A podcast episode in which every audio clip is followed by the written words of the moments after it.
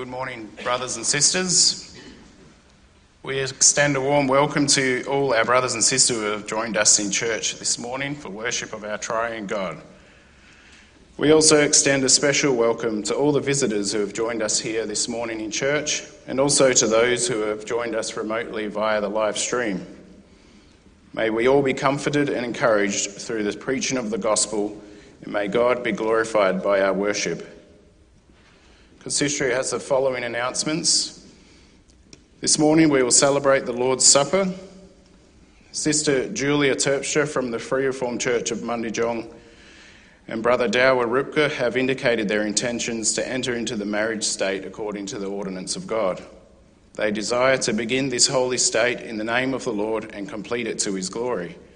If no lawful objections are brought forward, the ceremony will take place, the Lord willing, on Friday, the 24th of June at 11am in the Free Reformed Church of Darling Downs with Reverend A. Pole officiating. The Free Reformed Church of Legana have extended a call to candidate Anson Vandelden.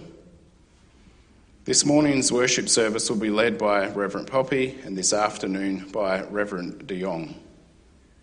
Before we commence, let us sing together from Psalm 99, verse 2.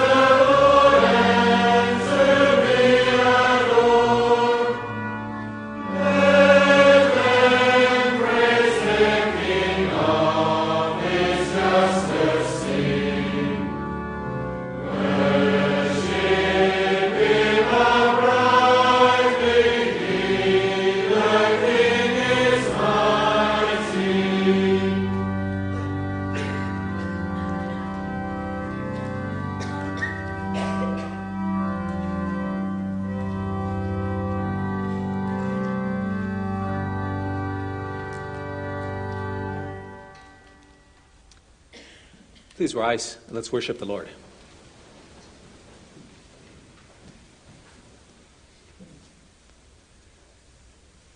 As God's people, we confess that our help is in the name of the Lord who made heaven and earth. Amen. Grace to you and peace from him who is, and who was, and who is to come, and from the seven spirits who are before his throne, and from Jesus Christ, who is the faithful witness, the firstborn of the dead, and the ruler of the kings of the earth. Amen. Let's sing another song of praise to our God. Let's sing together from Psalm 97, the verses 1 and 5.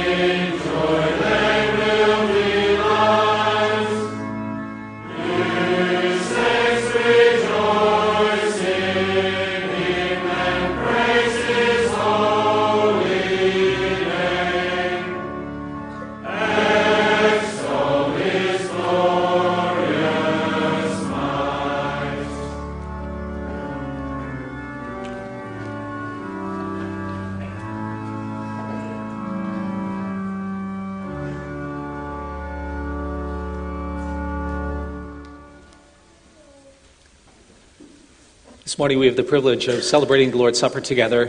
It's when we reflect on our sin, when we realize how we stand guilty before God, then the grace that He extends to us in Christ becomes a very rich thing. Let's listen to the law of the Lord as it comes to us this morning in Exodus chapter 20. And God spoke all these words, saying, I am the Lord your God, who brought you out of the land of Egypt, out of the house of slavery.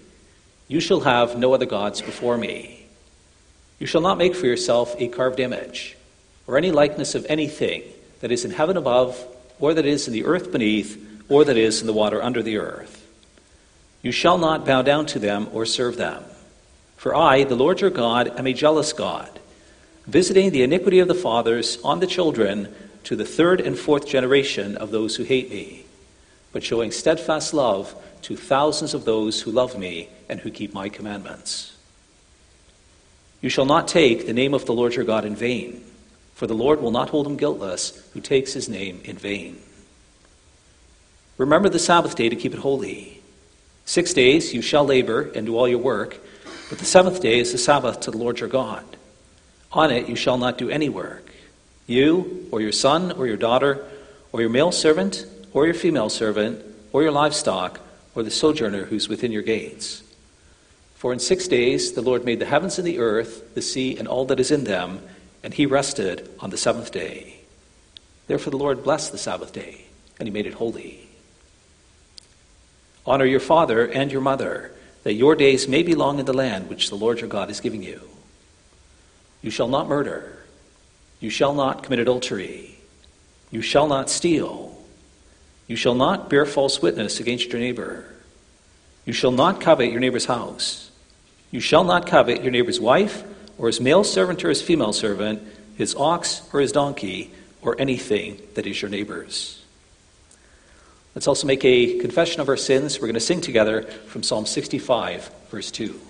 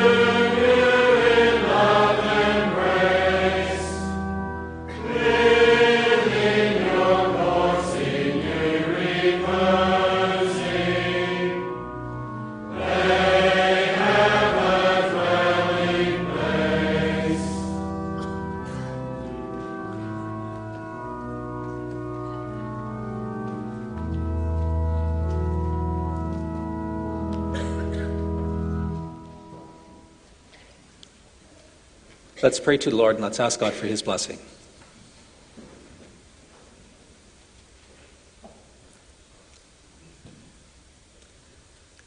Almighty God and Father in heaven, you are seated on the throne with power and authority. You're a God who is glorious and majestic. You're a God who exudes light.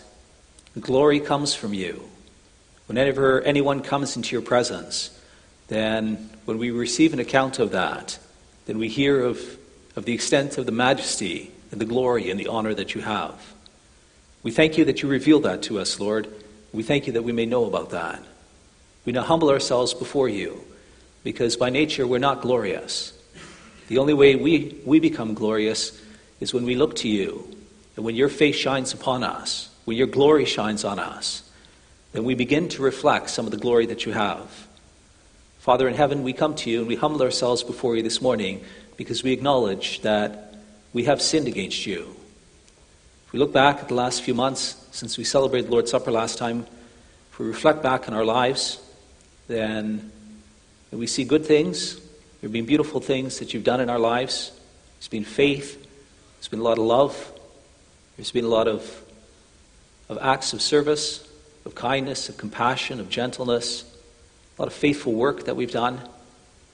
Yet at the same time, Lord, we also see we see sinful things. There's times where we disregard you. Happens that we it happened to us that we didn't trust in you. We try to figure things out by our own strength. We allow a certain amount of idolatry in our lives. We, we make idols in our hearts of, of the things around us. We set our hearts on, on other things instead of you. We don't always honor you the way that we should, Lord. We don't always respect you as you call us to. And we're sorry about that. And we pray for your grace and forgiveness for that. And we pray also, Lord, that you forgive us for the sins we've committed against others. At times we, we've said things that not really honest. Sometimes we, we said things about other people that, that were not flattering. Sometimes we, we've been angry with others. We've withheld our love from others because of that anger. Times we were covetous, we're greedy, we set our hearts on the things of this world. Sometimes we're lustful, and we, we acted in immoral ways. Father, there's so much sin, so many ways in which we, we've rebelled against you, also against your authority that you invest in others. We humble ourselves before you, and we pray for your grace for that, Lord. We ask that you would forgive us for Jesus' sake.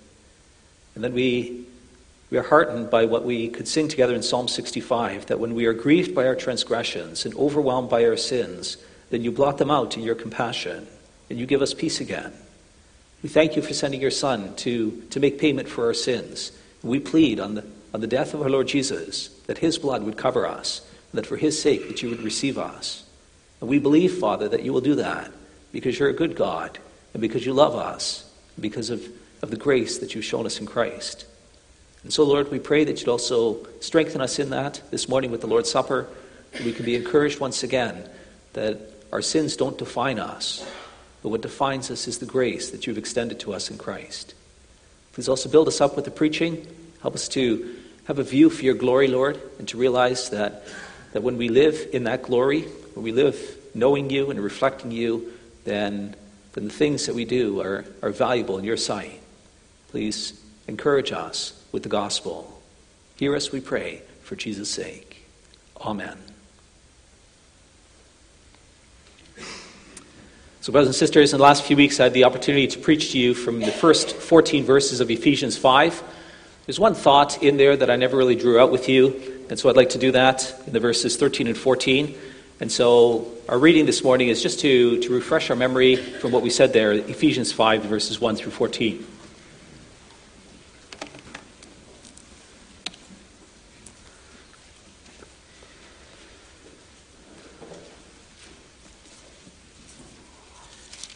I invite you to open your Bible, Ephesians chapter 5, and we'll start reading at verse 1. At your guest Bible, you can find that on page 1162.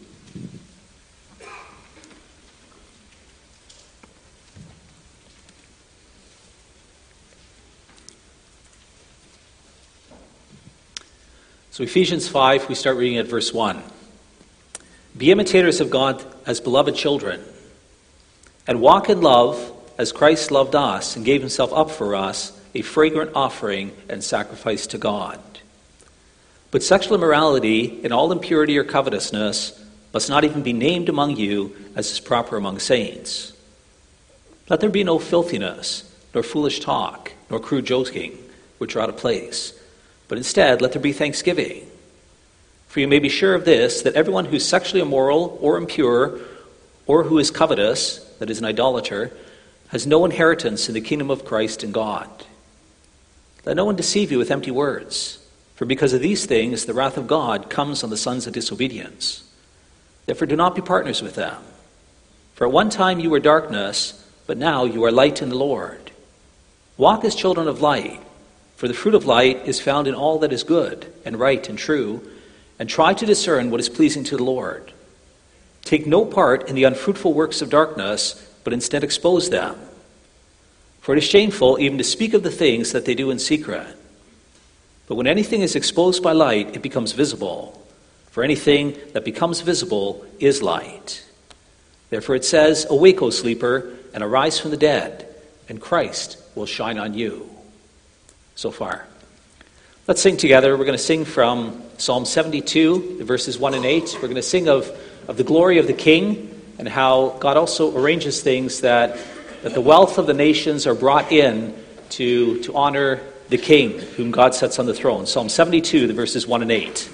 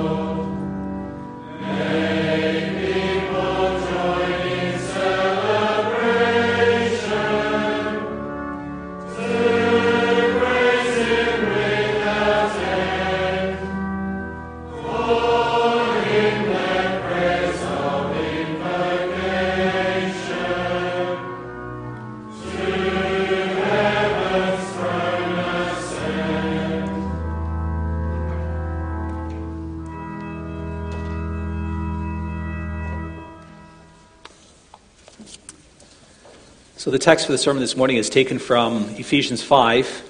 I'm just going to look at the, the last two verses there, especially the last verse. So, Ephesians 5, uh, sorry, of, of the passage read, the verses 13 and 14.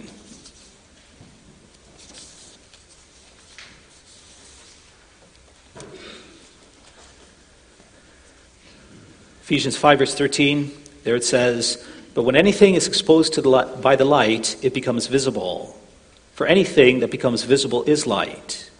Therefore it says, Awake, O sleeper, and arise from the dead, and Christ will shine on you. Well, dear brothers and sisters, congregation loved by the Lord Jesus Christ, in the last few weeks we heard the Lord's call that we flee from sin and that we walk in the light. Since we are in Christ, there's not to be a hint of sexual morality or impurity or anything like that. No filthy language, coarse joking. God says those things are out of place for his holy people. And it's really striking to note what the passage says about that. If you, if you look at the language, it says those things are shameful, and it says those things lead to condemnation. There's no, no benefit, there's no blessing. And then Paul adds one more thing it's in verse 11, he says, Take no part in the unfruitful works of darkness. So he's saying if you do things that are sinful, he says they are unfruitful. Sexual immorality, covetousness, filthy language. God's saying those things don't bear any fruit. There's no blessing, there's no benefit that come out of those things. It's quite striking because there's a real contrast. If you do the opposite, if you walk in the light, then it says, Paul says in the passage here, he says, the fruit of light is found in all that is good and right and true. And so if you walk in the light, then the fruit that comes out of that is, is goodness and righteousness and truth. And there's a real blessing in those things. And then Paul quotes from Isaiah 60 to explain where it leads. He says that when you walk in the light, then God's glory shines on you. And then in verse 3 of that chapter, if you go back to Isaiah 60, where he's quoting there, in verse 3 of that chapter, he says, And the nations will come to your light, and kings to the brightness of your rising. If you walk in the light, if you speak what's true, if you're good, if you're righteous in what you do, then people come to you. You reflect the glory of God. Other people see that in you, and they're attracted to that. They see you out there, and they, they see you doing those kinds of things, and they, they watch you, and they wonder why it is. And they say, I don't know what he's got, but, but I want what he has. And so they, they come near you, and they want to share in you. It's quite interesting. God says in 2 Corinthians 3:18 that when you behold the glory of God, then you are transformed and you start to reflect that glory. Your face shines with the glory of God as God's face shines on you. In Isaiah 2, we have another passage that talks about it. I just want to give a few passages in the scriptures that talks about this. It's quite a theme that gets developed in the Bible here. So Isaiah 2, verse 2 and 3. It shall come to pass in later days that the mountain of the house of the Lord shall be established as the highest of the mountains, and shall be lifted above the hills, and all the nations shall flow to it. And many people shall come and say, Come, let us go up to the mountain of the Lord, to the house of the God of Jacob, that he may teach us his ways, and that we may walk in his paths. For out of Zion shall go the law, and the word of the Lord from Jerusalem. It's when his law, it's when his word goes out from Jerusalem that a lot of people are going to say, we need to go there. Come, let's, let's go up and let's see this place and let's see these people. Kind of reminds you of Deuteronomy 4, verse 6. It says, When the nations around Israel will hear about the good laws that the Lord gives his people, that they'll be attracted to that, that they'll wish to draw near to be with God's people. What a great nation what a wise and understanding nation. What a great nation is that, that has statutes and rules so righteous as the law that is that I set before you today. Well, you know, it's like real life, brothers and sisters. If you meet someone who knows God, someone who walks in God's presence, someone whose God's face is shining on them, that's a beautiful person to be with. You become, the more you know God, the more you become like Him. And then His light shines from you. And then people, they want to be with you. It's, it's really beautiful to be with a person who's gracious and loving, who's kind, who's truthful, who's honest, who's good. You love being with that kind of person. You seek out their presence. You go there and you, you share your hearts. They care about you, they love you, you know, they're honest with you. It's a really beautiful thing to be in their presence. We heard it just this last week. I don't know how many of you were present for the, uh, the presentation by Reverend DeYoung. Well, part of the presentation, he, he showed this video of this man who had been converted.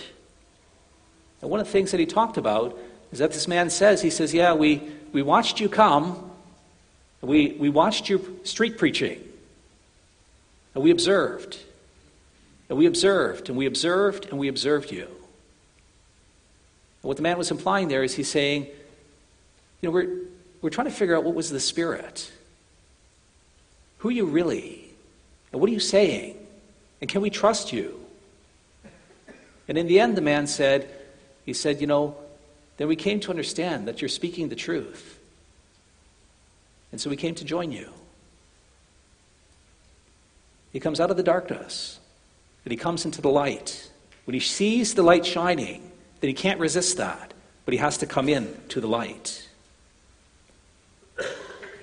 And then it's really quite striking when Isaiah 60 talks about this theme, then it adds a new thought to it. It says that when the nations come to the light, then one of the things they also do is they bring along the wealth that they have into the light. So Isaiah 60, verse 5 Then you shall see and be radiant, your heart shall thrill and exult, because the abundance of the sea shall be turned to you. The wealth of the nations shall come to you. A multitude of camels shall cover you, the young camels of Midian and Ephah. All those from Sheba shall come. They shall bring gold and frankincense, and shall bring good news, the praises of the Lord.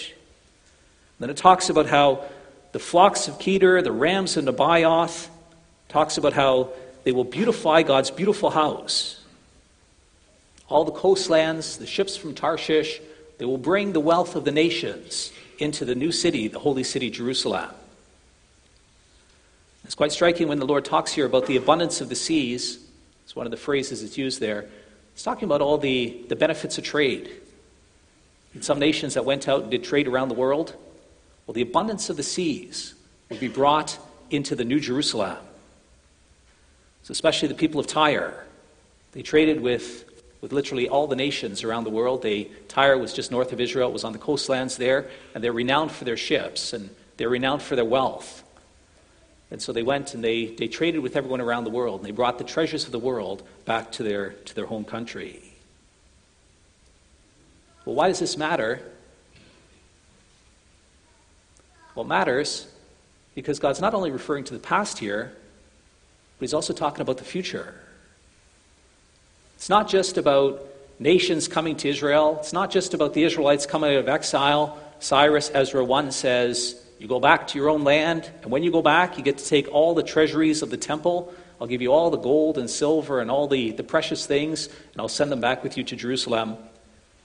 That's quite striking in Isaiah, sorry, in Revelation 21, he uses identical language to describe what's going to happen to the holy city, to the new Jerusalem, the new heaven and earth that comes out of, out of heaven from God. It says there, By its light will the nations walk, and the kings of the earth will bring their glory into it. And its gates will never be shut by day, and there will be no night there. They will bring into it the glory and honor of the nations. So, once again, it talks here about the light of the glory of God shining and the nations coming to that light. And then it says that they also bring the glory and honor, the wealth of the nations, into the New Jerusalem. What God's saying here is He's saying that, that the work that you do, that the wealth of the world is going to be brought into the New Jerusalem. The work that you do, the beautiful things that come out of it, that doesn't just evaporate, it doesn't just get burned up, it doesn't just disappear. Well, these things are going to come into the new heaven and earth. You know, all good things come from the Lord. They will be brought back to the Lord. They show His glory. And so they'll come back to Him at the end of time. And so if you, if you take this idea back into our text here, brothers and sisters, what the Apostle Paul is really saying here is that he's saying there's a great contrast. If you live in darkness, if you walk in darkness, then in the end, you rest under God's wrath. And then not only is your work shameful, but it's also unfruitful.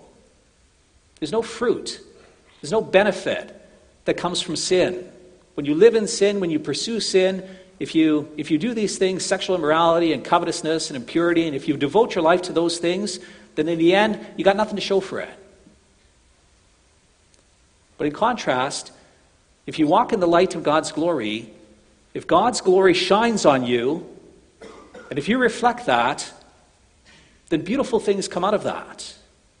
And those beautiful things, they not only are things that you get to enjoy here and now, but those beautiful things will also be present in the new heaven and earth. The Apostle Paul, he, he develops this idea in 1 Corinthians 15. He, that's the beautiful chapter where he talks about the resurrection. There will be a resurrection from the dead. And so he goes and he proves how, how, this, how Christ has been raised and how we will be raised. It's the most beautiful demonstration of this resurrection. Then it ends off with one verse the very last verse of that chapter Therefore, my beloved brothers, be steadfast, immovable, always abounding in the work of the Lord, knowing that in the Lord your labor is not in vain. There is a resurrection, and so your labor is not in vain. What you do for the Lord by His power, for His glory, that lasts, that endures. They're done for all eternity. God will reward the good things we do, He'll bring them into glory. Would you ever think about that, brothers and sisters? The best art, the best songs, the best innovations, we'll be able to enjoy them in the new heaven and earth. God says your work is not in vain. Know, one of the, the musicians from an earlier era, J.S. Bach, he wrote a lot of, of music, especially church music. And on all his work, he wrote the letters SGD. No, SDG. Soli Deo Gloria. For the glory of God alone. Will we be able to, to enjoy Bach in the new heaven and earth?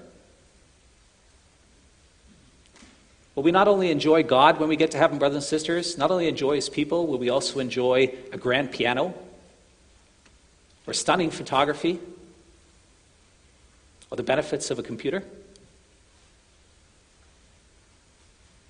You know, what these passages suggest is that they suggest that even the beautiful things, the wealth and the glory of the nations who don't know God, will also be brought into the new world. And that's what happened. God gives us a picture in the Old Testament. It's what happened in the Old Testament. Solomon was very wise. He was known around the world for his wisdom. And what happened is that all the kings of the earth came to him. They wanted to hear him. They saw the light shining and they needed to come to the light. But they also brought their glory with them. 1 Kings 10:23 Thus King Solomon excelled all the kings of the earth in riches and in wisdom. And the whole earth sought the presence of Solomon to hear his wisdom which God had put into his mind.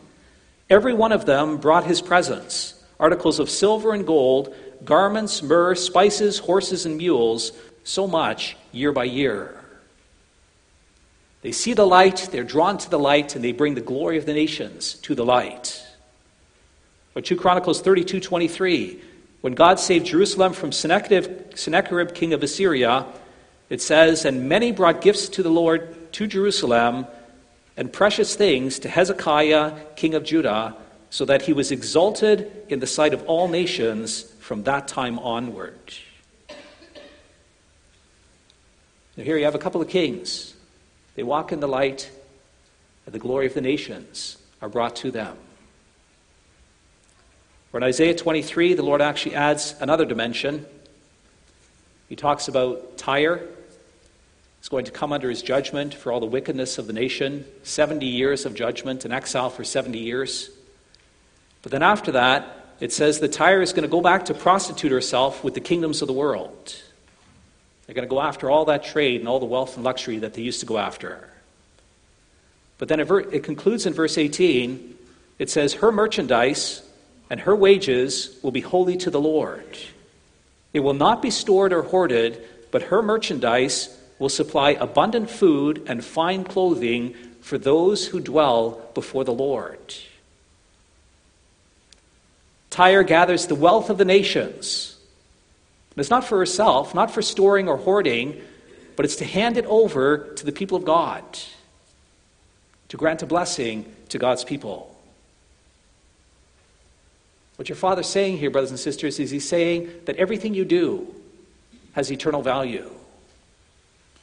Your work is not in vain, but it will bear fruit for all eternity.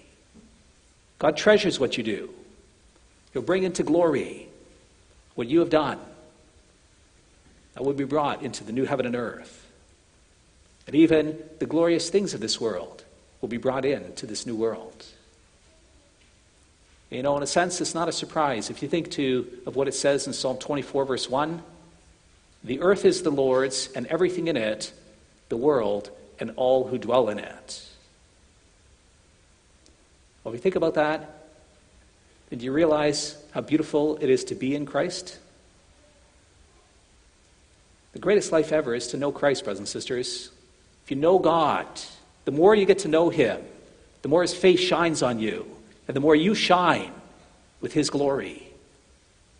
And as you know God, then your work is good and right and true. Then it bears fruit. There's beautiful things that come out of the work that you do. And as you do this, as you do this work, as you reflect the glory of God, then other people are drawn to the light. And when other people are also drawn to the light, then they bring to the glory of God the wealth of the nations. And in the end, God says this is going to be, this is what we get to experience in a little way today. It's, it's a paradigm for what's going to happen in a glorious way in the new heaven and earth.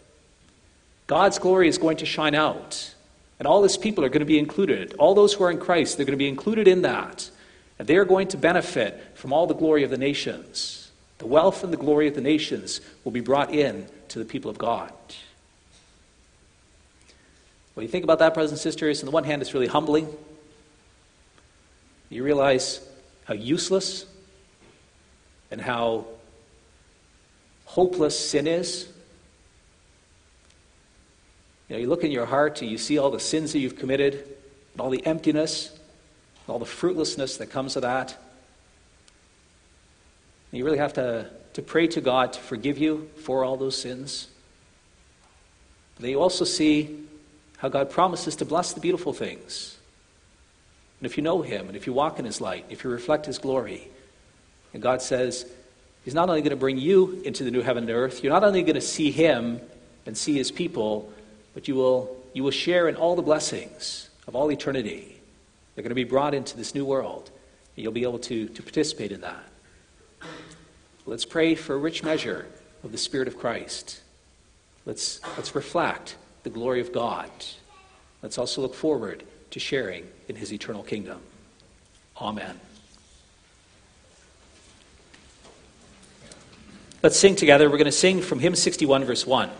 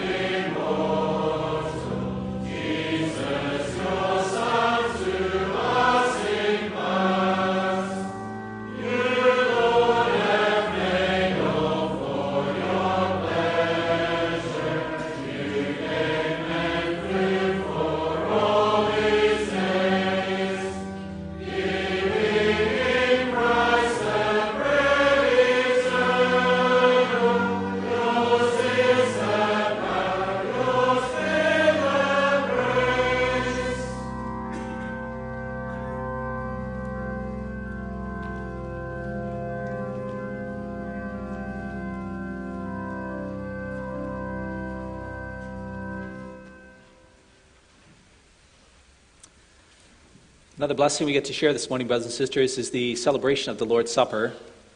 To that end, I invite you to, to open your Bible. We're going to, or sorry, your, your book of praise. If you wish, we're going to read together the form for the celebration of the Lord's Supper. If you want to follow along, you find that on page 603 of your book of praise.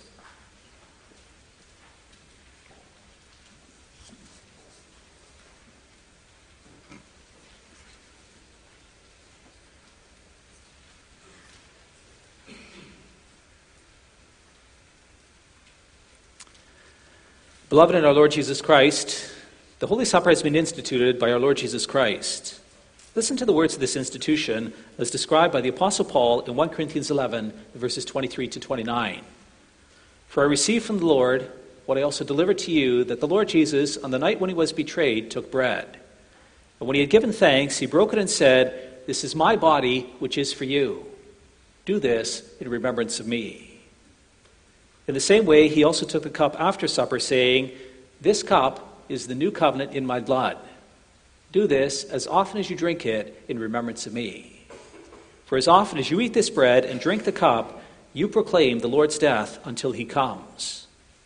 Whoever, therefore, eats the bread and drinks the cup of the Lord in an unworthy manner will be guilty concerning the body and blood of the Lord.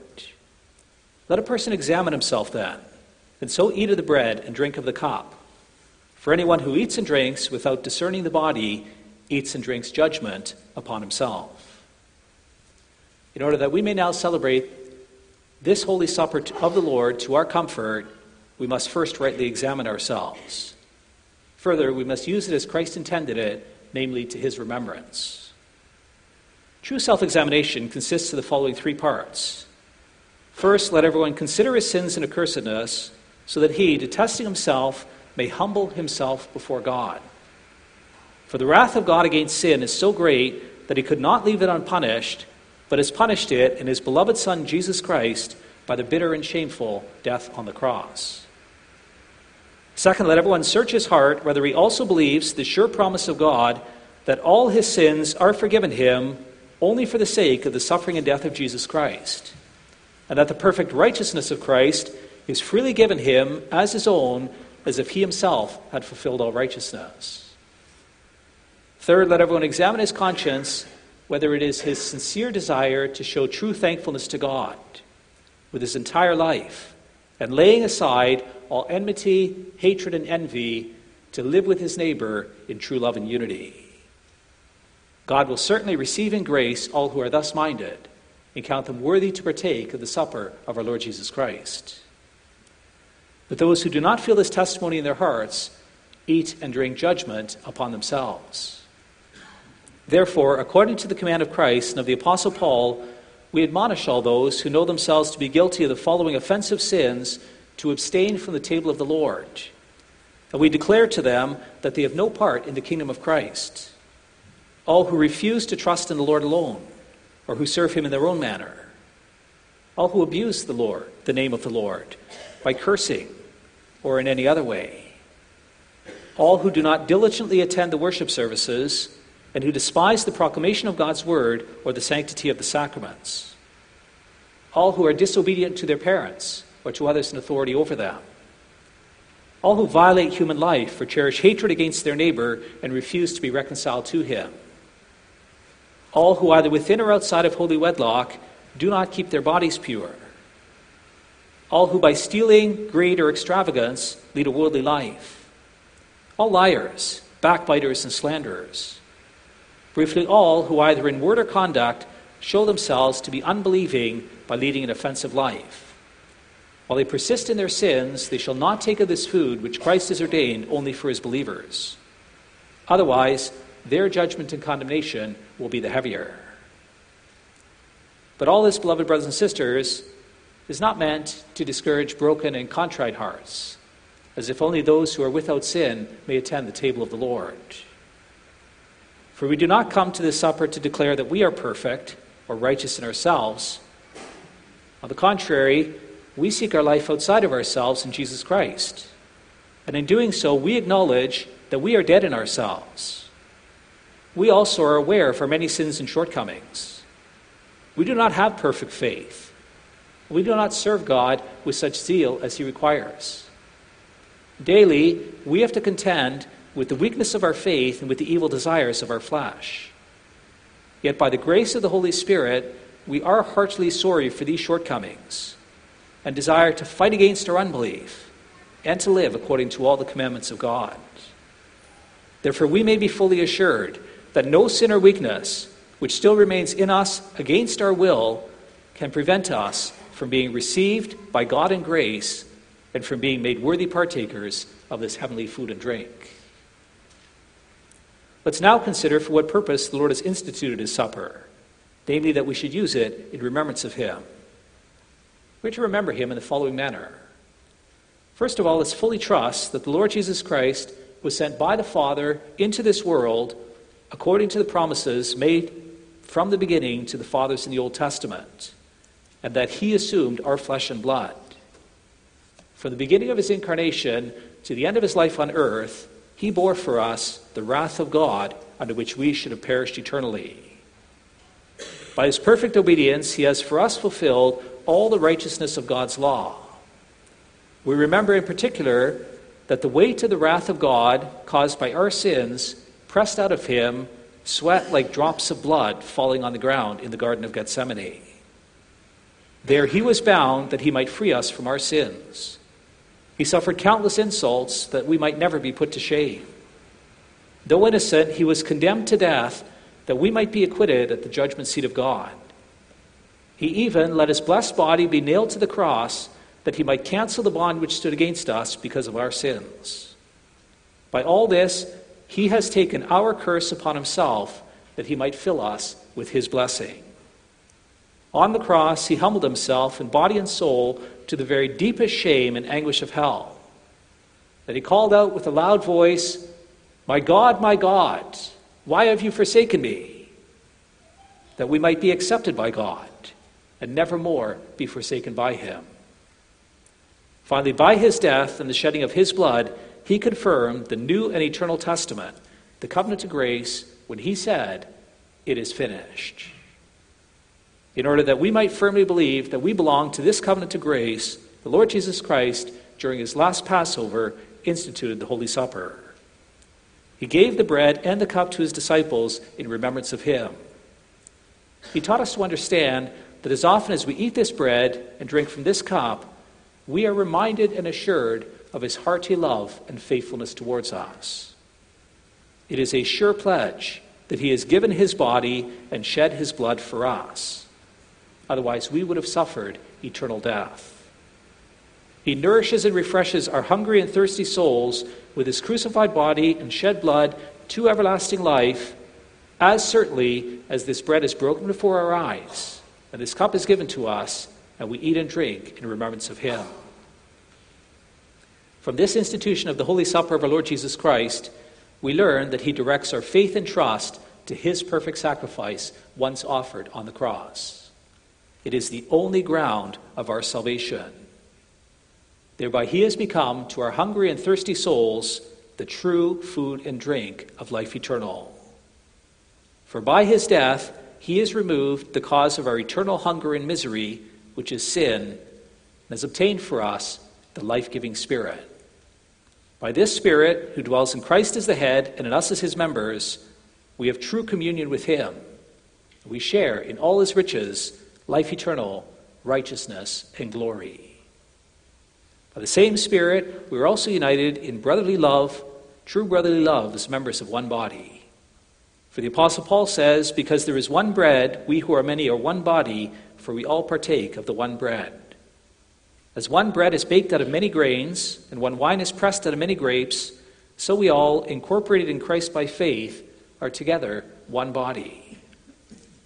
For the sake of Christ, who so exceedingly loved us first, we shall now love one another and shall show this to one another, not just in words, but also in deeds. Finally, Christ has commanded us to celebrate his supper, celebrate the Holy Supper until he comes.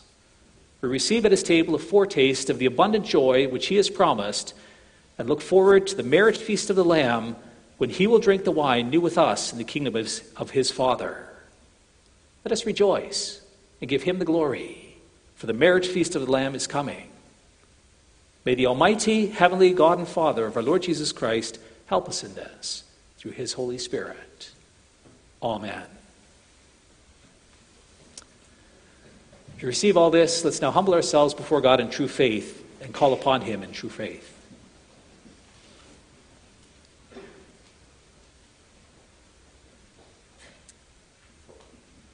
Merciful God and Father, we thank you that in this supper we cherish the blessed memory of the bitter death of your dear Son, Jesus Christ. Work in our hearts through the Holy Spirit so that we may entrust ourselves more and more to your Son, Jesus Christ. Grant that our contrite hearts may be nourished with his true body and blood, yes, with him who is the only heavenly bread, that we may not live in our sins, but Christ in us, and we in him. Let us so truly be partakers of the new and everlasting testament, the covenant of grace, that we do not doubt that you will forever be our gracious Father nevermore imputing to us our sins, but providing us with all things for body and soul as your dear children and heirs. Grant us your grace, Father, that we may take up our cross joyfully, deny ourselves, and confess our Savior. Let us in all tribulation await our Lord Jesus Christ, who will come from heaven to change our mortal body to be like his glorious body and take us to himself forever. Hear us through Jesus Christ our Lord. Amen. Brothers and sisters, you're invited to now rise. So we're going to make a profession of our Catholic and undoubted faith, and we'll do so by singing together the Apostles' Creed as set to music in hymn 1.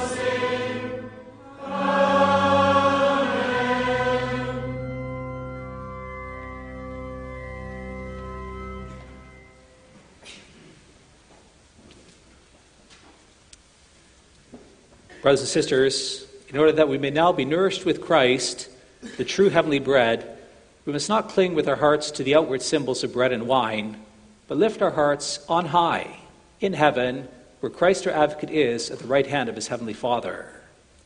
Let's not doubt that we'll be nourished and refreshed in our souls with his body and blood through the working of the Holy Spirit as we truly receive the holy bread and drink in remembrance of him. In preparation for the Lord's Supper now, brothers and sisters, you're invited to, to sing together.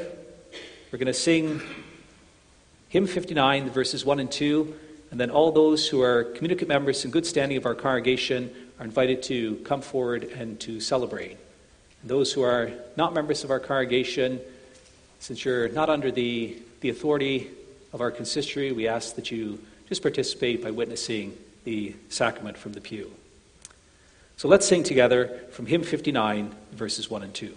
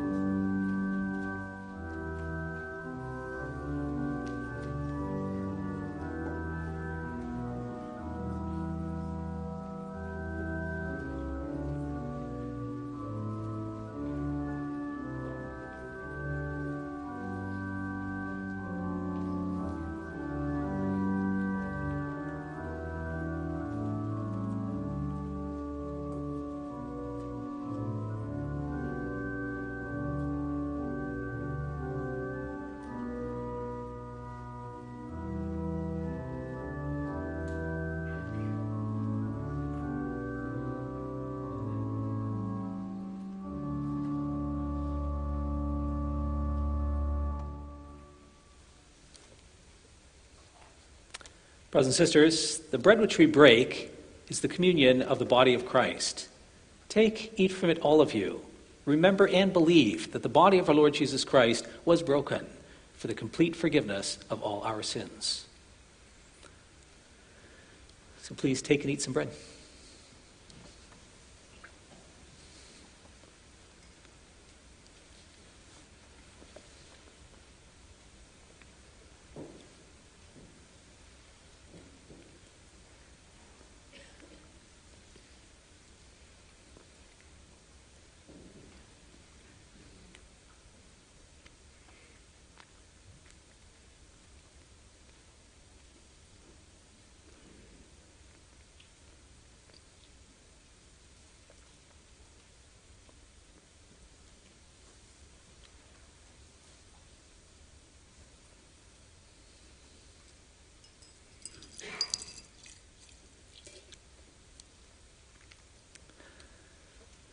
The cup of blessing for which we give thanks is the communion of the blood of Christ. Take, drink from it, all of you. Remember and believe that the precious blood of our Lord Jesus Christ was poured out for the complete forgiveness of all our sins. And so some of the, uh, the middle ones have um, some grape juice in there, but for the rest, please um, take and drink.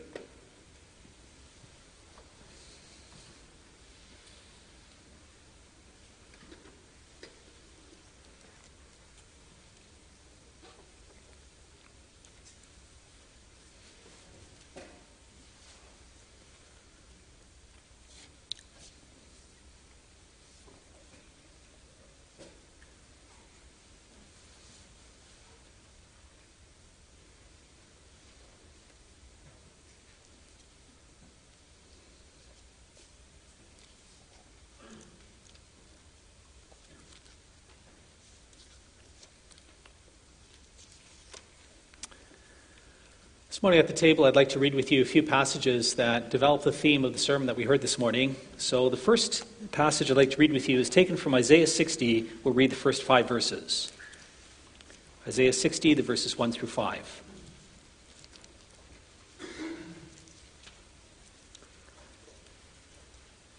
You can find that on page 736 of your guest Bible.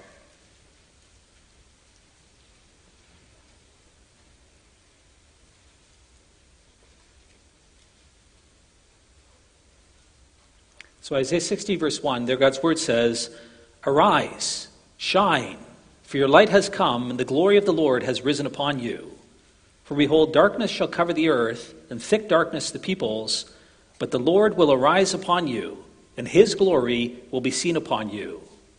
And nations shall come to your light, and kings to the brightness of your rising. Lift up your eyes all around and see. They shall all gather together, they shall come to you. Your son shall come from afar, and your daughter shall be carried on the hip. Then you shall see and be radiant. Your heart shall thrill and exult, because the abundance of the sea shall be turned to you. The wealth of the nations shall come to you. So far, let's now sing together. We're going to sing from hymn 68, verse 1.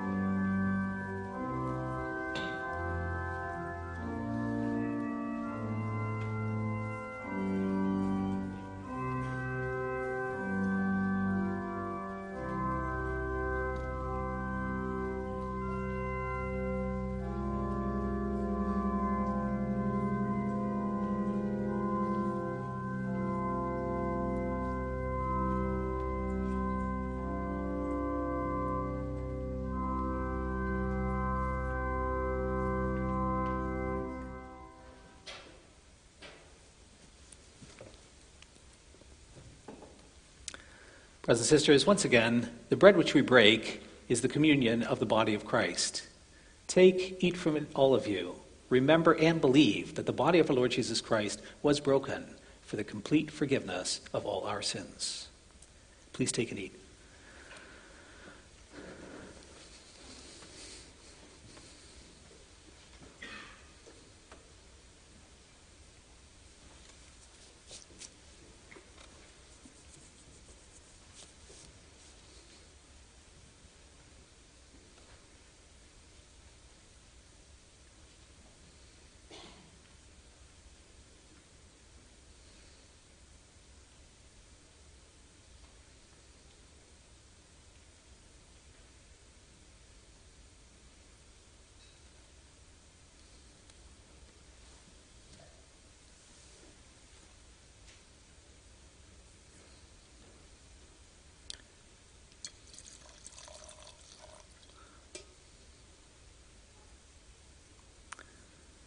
Once again, the cup of blessing for which you give thanks is the communion of the blood of Christ.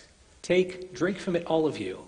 Remember and believe that the precious blood of our Lord Jesus Christ was poured out for the complete forgiveness of all our sins. Please take some wine.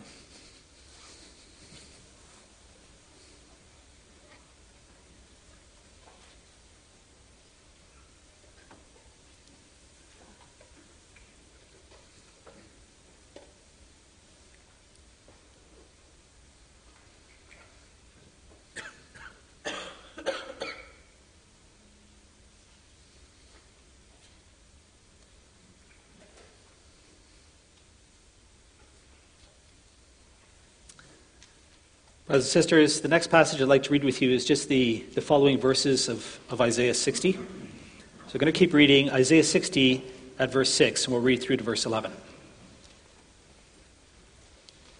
Once again, page 736.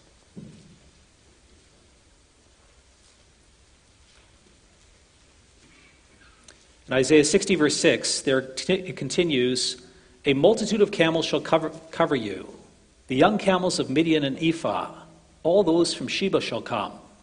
They shall bring gold and frankincense, and shall bring good news, the praises of the Lord. All the flocks of Kedar shall be gathered to you.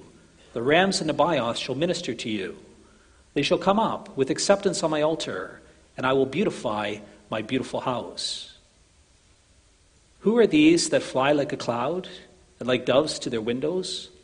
For the coastland shall hope in for me the ships of Tarshish first, to bring your children from afar, their silver and gold with them, for the name of the Lord your God and for the Holy One of Israel, because he has made you beautiful. Foreigners shall build up your walls, and their kings shall minister to you. For in my wrath I struck you, but in my favor I've had mercy on you. Your gates shall be open continually. Day and night they shall not be shut, that people may bring to you the wealth of the nations, for their kings, with their kings, led in procession. So far, let's now sing together. We're going to sing from hymn 68, verse 4.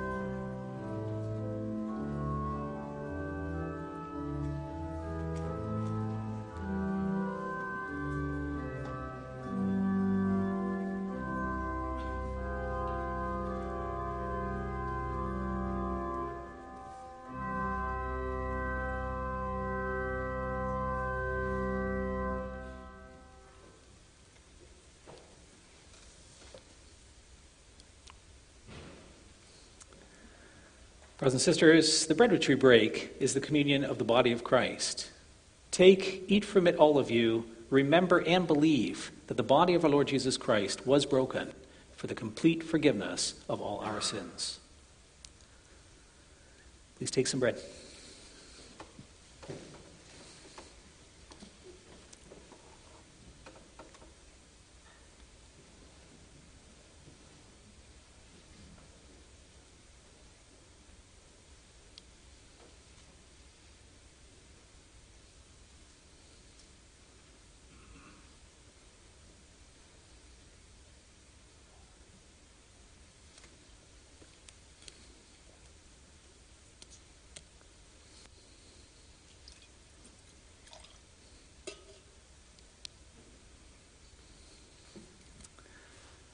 Cup of blessing for which you give thanks is the communion of the blood of Christ.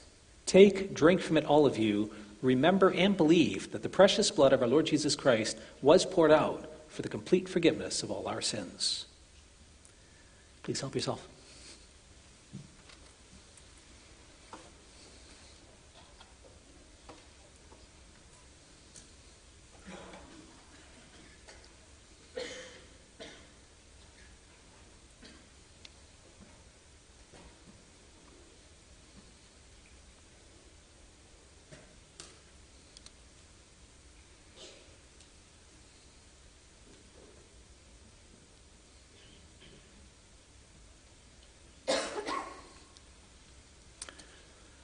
The next passage I'd like to read with you is taken from Isaiah chapter 66.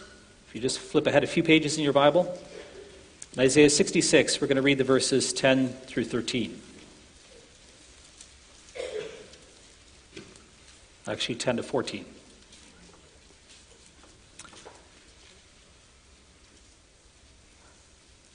Isaiah 66, verse 10 Rejoice with Jerusalem and be glad for her, all you who love her. Rejoice with her in joy, all, who, all you who mourn over her, that you may nurse and be satisfied from her consoling breast, that you may drink deeply with delight from her glorious abundance. For thus says the Lord Behold, I will extend peace to her like a river, and the glory of the nations like an overflowing stream. And you shall nurse and be carried upon the hip and bounced upon her knees as one who, who as one whom his mother comforts, so I will comfort you. You shall be comforted in Jerusalem. You shall see, and your heart shall rejoice. Your bones shall flourish like the grass, and the hand of the Lord shall be known to his servants, and he shall show his indignation against his enemies. So far. Let's sing together once again from hymn 68, this time verse 5.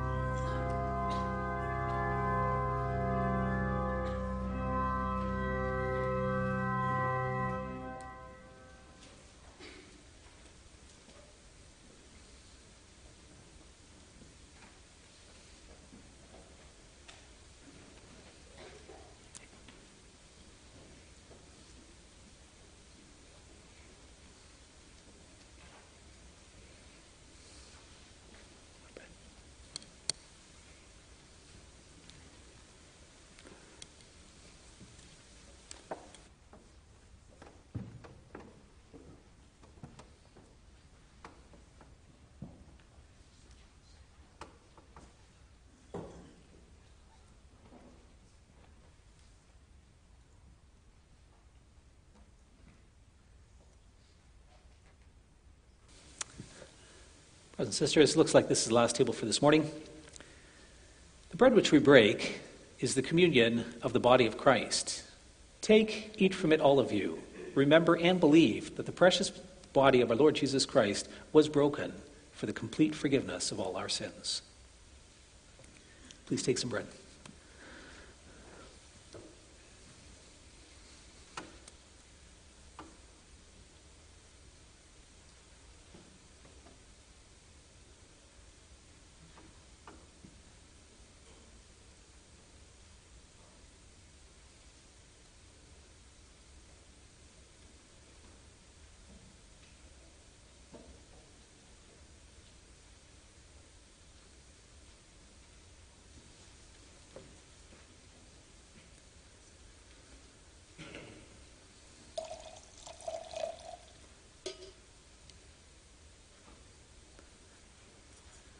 The couple blessing for which we give thanks is the communion of the blood of Christ.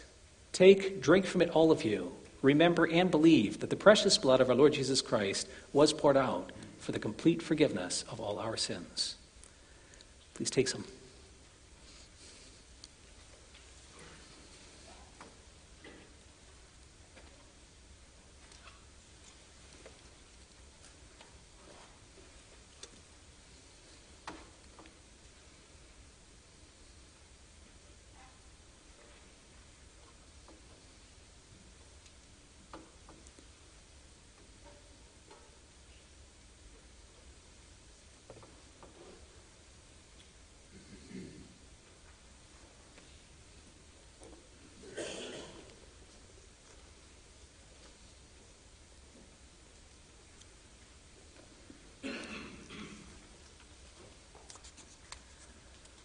The last passage I'd like to read with you this morning is taken from the last book of the Bible, from Revelation, or in the second last chapter, Revelation 21.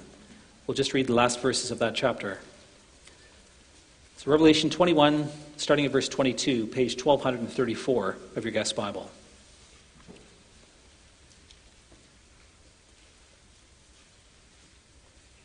So, the Apostle John has received a vision from God of the holy city, the New Jerusalem, coming down out of heaven. And he describes parts of that and continues in verse 22. He says, And I saw no temple in the city, for its temple is the Lord God, the Almighty, and the Lamb. And the city has no need of sun or moon to shine on it, for the glory of God gives it light, and its lamp is the Lamb. By its light will the nations walk, and the kings of the earth shall bring their glory into it. And its gates will never be shut by day and there will be no night there. They will bring into it the glory and the honor of the nations. But nothing unclean will ever enter it, nor anyone who does what is detestable or false, but only those who are written in the Lamb's book of life. So far, let's now sing together. We're going to sing the last song we have listed there. So, hymn 68, verse 8.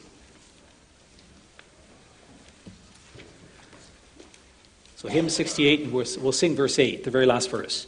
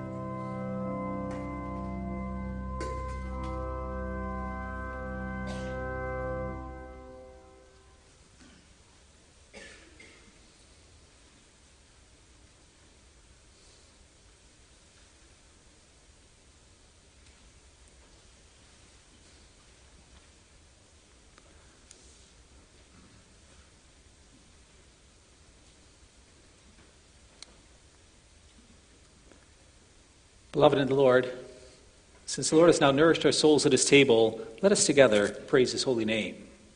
Let everyone say in his heart, Bless the Lord, O my soul, and all that is within me, bless his holy name. Bless the Lord, O my soul, and forget not all his benefits, who, forget, who forgives all your iniquity, who heals all your diseases, who redeems your life from the pit, and who crowns you with steadfast love and mercy. The Lord is merciful and gracious, slow to anger, and abounding in steadfast love. He will not always chide, nor will he keep his anger forever. He does not deal with us according to our sins, or repay us according to our iniquities. For as high as the heavens are above the earth, so great is his steadfast love towards those who fear him. As far as the east is from the west, so far does he remove our transgressions from us. As a father shows compassion to his children, so the Lord shows compassion to us, to those who fear him. He who did not spare his own son, but gave him up for us all, how will he not also, with him, graciously give us all things? But God shows his love for us, that while we were still sinners, Christ died for us. Since therefore we have now been justified by his blood, much more shall we be saved by him from the wrath of God. For if while we were enemies, we were reconciled to God by the death of his Son, much more, now that we are reconciled, shall we be saved by his life. Therefore, my heart and my mouth shall proclaim the praise of the Lord from now on and forevermore. Amen. Let us pray.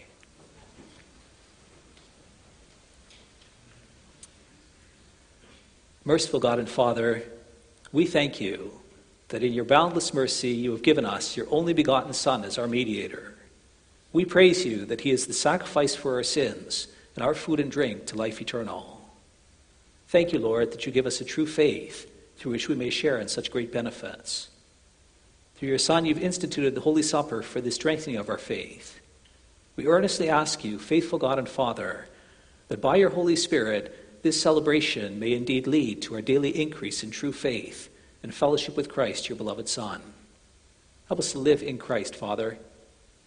Grant that your glory would shine on us, that we'd reflect that in our dealings with others. Grant, Lord, that many may, may seek to come to the light of your presence. We look forward to, to the glorious day when Jesus Christ returns in the clouds of heaven, where we get to see you face to face it's an amazing promise that you tell us that, that we will be gathered to you, that people from many nations will come to you, and that the glory of the nations will be brought in to the new heaven and earth. You will beautify your beautiful house, Lord. We thank you that we get to share in that through faith in Jesus Christ. We pray then, Lord, that you would please sustain us to that end, that you give us great faith, and that you build up our faith. We thank you also, Lord, for the opportunity we now have to, to give our thank offerings for the proclamation of the gospel. Thank you that we can collect for the Canadian Reformed Theological Seminary. So grateful for the work that they do in training up the next generation of ministers. We wish to ask you, Father, for your blessing over them. Thank you that the regular coursework is done for the season. We wish to ask that you would please bless the students who have passed their classes exams. Thank you for that. Bless them in the in the preaching that they do in the churches. There's also almost a dozen students who are going to do internships in many other churches, and we pray, Lord, for your blessing over that, that these men too may, may learn what it takes to be a, a preacher of the gospel, and that they may grow in the task. Also pray for a blessing. The seminary this, this season, they're hoping to do some renovations. We collected some money for that in the past, and we wish to ask you for your blessing over those renovations, that it can go well and when they start again in September, that the building can be refurbished and everything can be completed. Father in heaven, we're also grateful for, one of the graduates of the seminary, for candidate Anson van Delden. Thankful that he completed his studies, that he went to classes, and that he passed his classes exam, that he's now also received a call from the Church of Legana. Pray, Lord, that you will bless him as he considers the call. Please grant him your wisdom, that he may see where you wish him to serve, and that he may also make a decision that, that glorifies and honors you. And we remember our brothers and sisters in Legana, Father. Pray that you be near to them. It's been many years since they've had their own minister. And we ask that you make it possible that they receive a pastor and teacher and that you would bless them through it. Father, we also pray for the other churches in our federation who are vacant at this time. We ask that in due time that they too can receive their own pastor and teacher. We also wish to pray, Father, that, that you would please bless the men of this congregation tomorrow. We're hoping to meet together in a Seek Wisdom conference. Grant that we may have a blessed time together, that we can reflect on how to resolve conflicts in a way that glor- glorifies you. Please give us wisdom through this, and grant that, that we can be built up in the service of your name.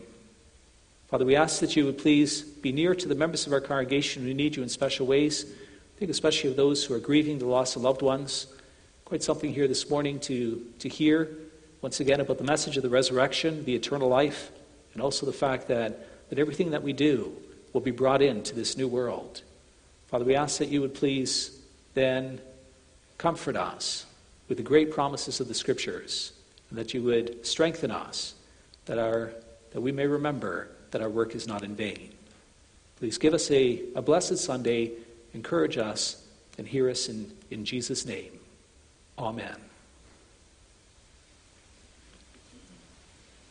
So, brothers and sisters, the collection this morning is indeed for the Canadian Reformed Theological Seminary. You'll have the opportunity to give those thank offerings to the Lord on the way out of church this morning. Then, in closing, I invite you to now rise and we're going to sing together from hymn 8, verse 1.